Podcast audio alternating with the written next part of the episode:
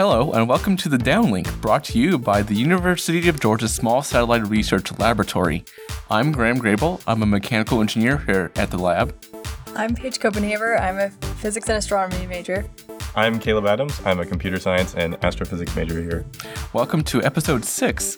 Today on the podcast, we're going to be talking about some of the satellite news of the week. We're going to be talking about how CubeSats are deployed, and we're going to be talking about some of the lab news around here. So, uh, I guess we should start off with some of the news this time around.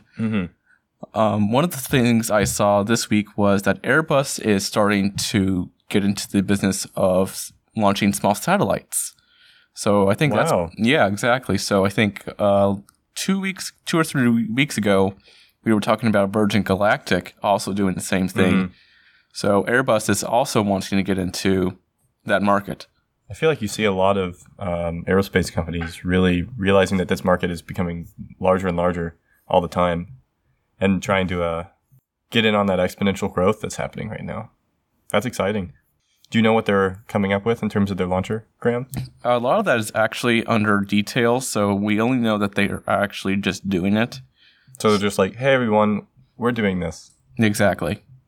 I look forward to seeing more details on that. Yeah, it'd be very cool to see what they're thinking of. Well, because they're a, they're more uh, They're more built about building planes. Like commercial right. airplanes. That's what I was thinking. Yeah. Less less about rocketry. So, are they going to put a rocket on the bottom of a plane and shoot it out? That'd be cool. Mm. Launch satellites from an A380. Those planes are huge. Yeah, that could be really cool. Yeah. So I look forward to seeing that. Also, this week, the Russians uh, lost contact with SAMSAT 218. So that satellite, uh, it was a CubeSat, and it was actually going to demonstrate aerodynamic stabilization. So a lot of CubeSats nowadays have flywheels or wheels that stabilize the CubeSats, and the, I believe SAMSAT was supposed to show how instead of having mechanical things, you could use the atmosphere and aerodynamics to stabilize your CubeSat. Interesting. Yeah. Uh, do you know how exactly they were going to go about doing that? Um, I couldn't find any information about that. It looks like they're just using surface area to manipulate how the CubeSat is tumbling or not tumbling. right. Interesting. I wonder if the plan was to have it tumble in a controlled way, which I, I mean, I guess that's what that was anyway. But I mean, like, like, um, or if they were able to completely offset all, basically make a make it like relatively stationary. I did see a presentation from that project, and there's a lot of equations on there. So nothing that I could deduce out of, but Now that's some crazy physics to try to- Yeah. and crazy engineering to get that thing uh, stabilized in that way. That's pretty fascinating. So, as others may know, on uh, the other listeners may know, we got funding from NASA underneath the USIP, which is the undergraduate Student, Instrument Project. Exactly. Mm-hmm. And there are other teams out there who also receive funding through the USIP. And one of the other teams that did this was the Arizona State University team. And so they're Shout outs to them. Exactly. They and what I from what I can tell, it looks like they are also building their program from the ground up. So mm-hmm. it is the first undergraduate satellite uh, from ASU. Nice, because that's very similar to what we're doing. Here. Exactly. Uh, starting a program from the ground up as undergraduates and trying to build something cool and lasting and space exploration y. Exactly. That's not a word. So their mission will be looking at urban heat islands, and so what those are basically are um, they're basically just pockets of air that are much hotter than the rest of the air around us. So basically, this happens because of the concrete, the pavement, the way the buildings are, um, the windows reflecting the sun down back onto the ground. Um, just lots of heat being generated from the way the city is built. So how are they studying that with a CubeSat?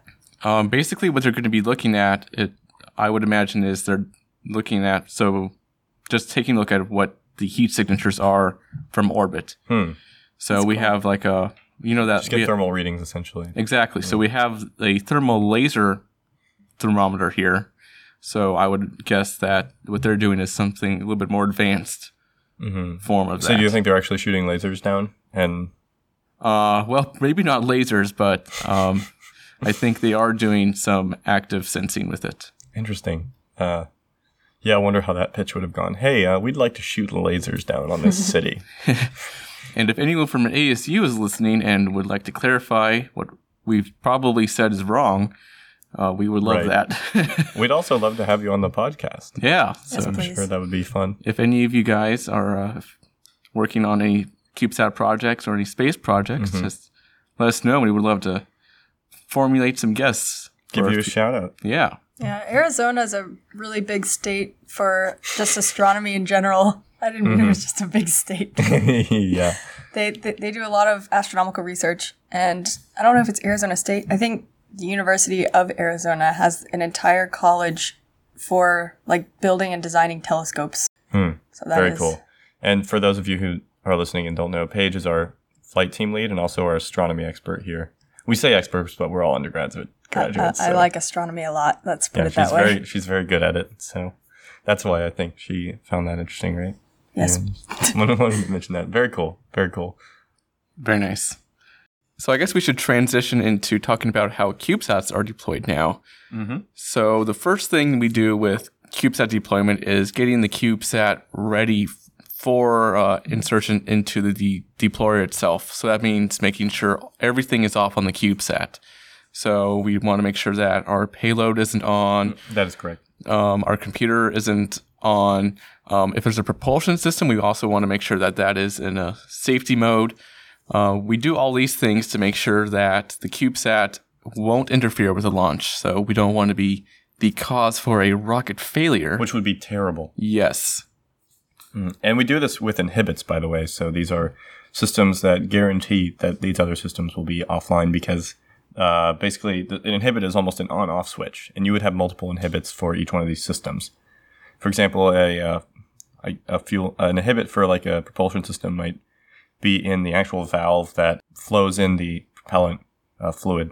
And these inhibits uh, really activate when they're in the deployer themselves. All the once the CubeSat exits the deployer, that's when everything starts to turn on. Of course, there is a time limit on when we can start turning things on, but That is correct. It's usually around 30 minutes to an hour. exactly.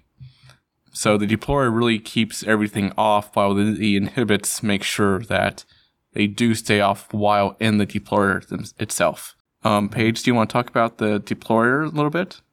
Yeah, so back in 1999, Cal Poly and Stanford developed uh, the first CubeSats, and they, th those two universities have been kind of like the pioneers of this big field that's just exploded recently.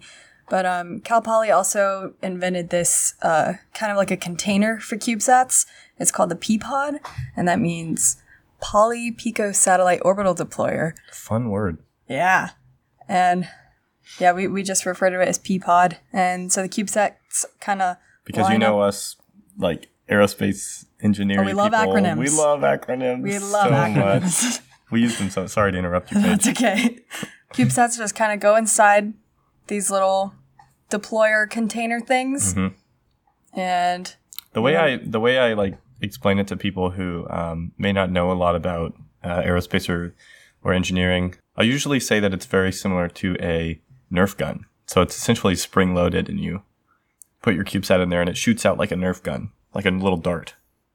And uh, typically, after I explain that, I'll go into more nuances and answer some questions, and then people start to get a good understanding of it. But I feel like, I, or I, I always find that that's a good uh, place to start, even with people who are technical, and, they'll- and then they're you know, people who are technical will go, oh, okay, so I imagine that you would have this, maybe a rail system, and then we start talking about inhibits and how those deactivate as it, or activate, however, do you want to use the terminology as the as it exits and such. Exactly. so then it gets flown out into space. It comes out tumbling. It is all alone. And we hope for the best. Well, we hope for the best, as in we've prepared for it Oh, too. yeah. So, yeah, that, that too. and that is a good point that you make, Paige, about it comes out tumbling, so it's spinning out of control. And um, actually, what we do after that is uh, is called detumble, and essentially we begin uh, using our magnet torquers to try to align to the um, well, well, it depends on your mission, but if you have magnet torquers, you'll use them to try to align to um, Magnetic Earth's magnetic field. magnetic field, and that helps dissipate some of your rotational inertia. Actually, that's where you dump your rotational inertia in, into. And then uh, your flywheels begin spinning. So your uh, your ADCS system will begin spinning, and actually as What's a, ADCS, Caleb? attitude, determination, and control system. Yeah. I Good think, question, Paige. I think last week we had a little debate about the different acronyms and all the little meanings, We did. We did talk the about that. nuances of that. Also, um, the satellite is considered detumbling while the ADCS is spinning still, and, and to counteract the tumble that it got when it shoots out of the P-Pod or um, whatever it is deployed from. Mhm. Mhm.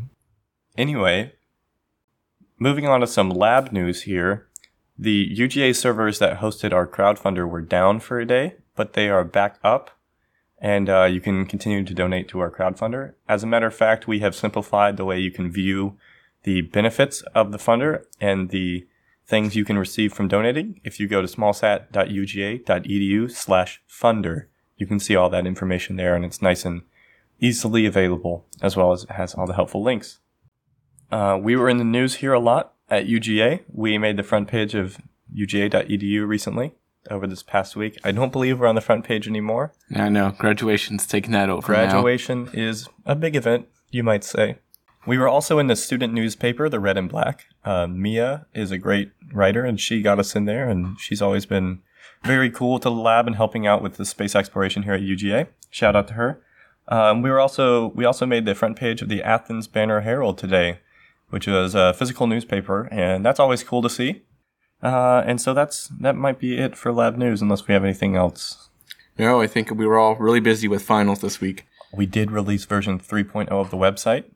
Um, we have a sign up page, so you can sign up for our uh, list serve and get e- weekly emails about what's happening here at and space exploration at UGA. You can view these emails more as kind of what's what's happening in space news, kind of like same thing as the podcast. So Well, I don't think we have too much more here at the lab. Um, it's been a uh, busy week for all the students. been a with, uh, busy semester.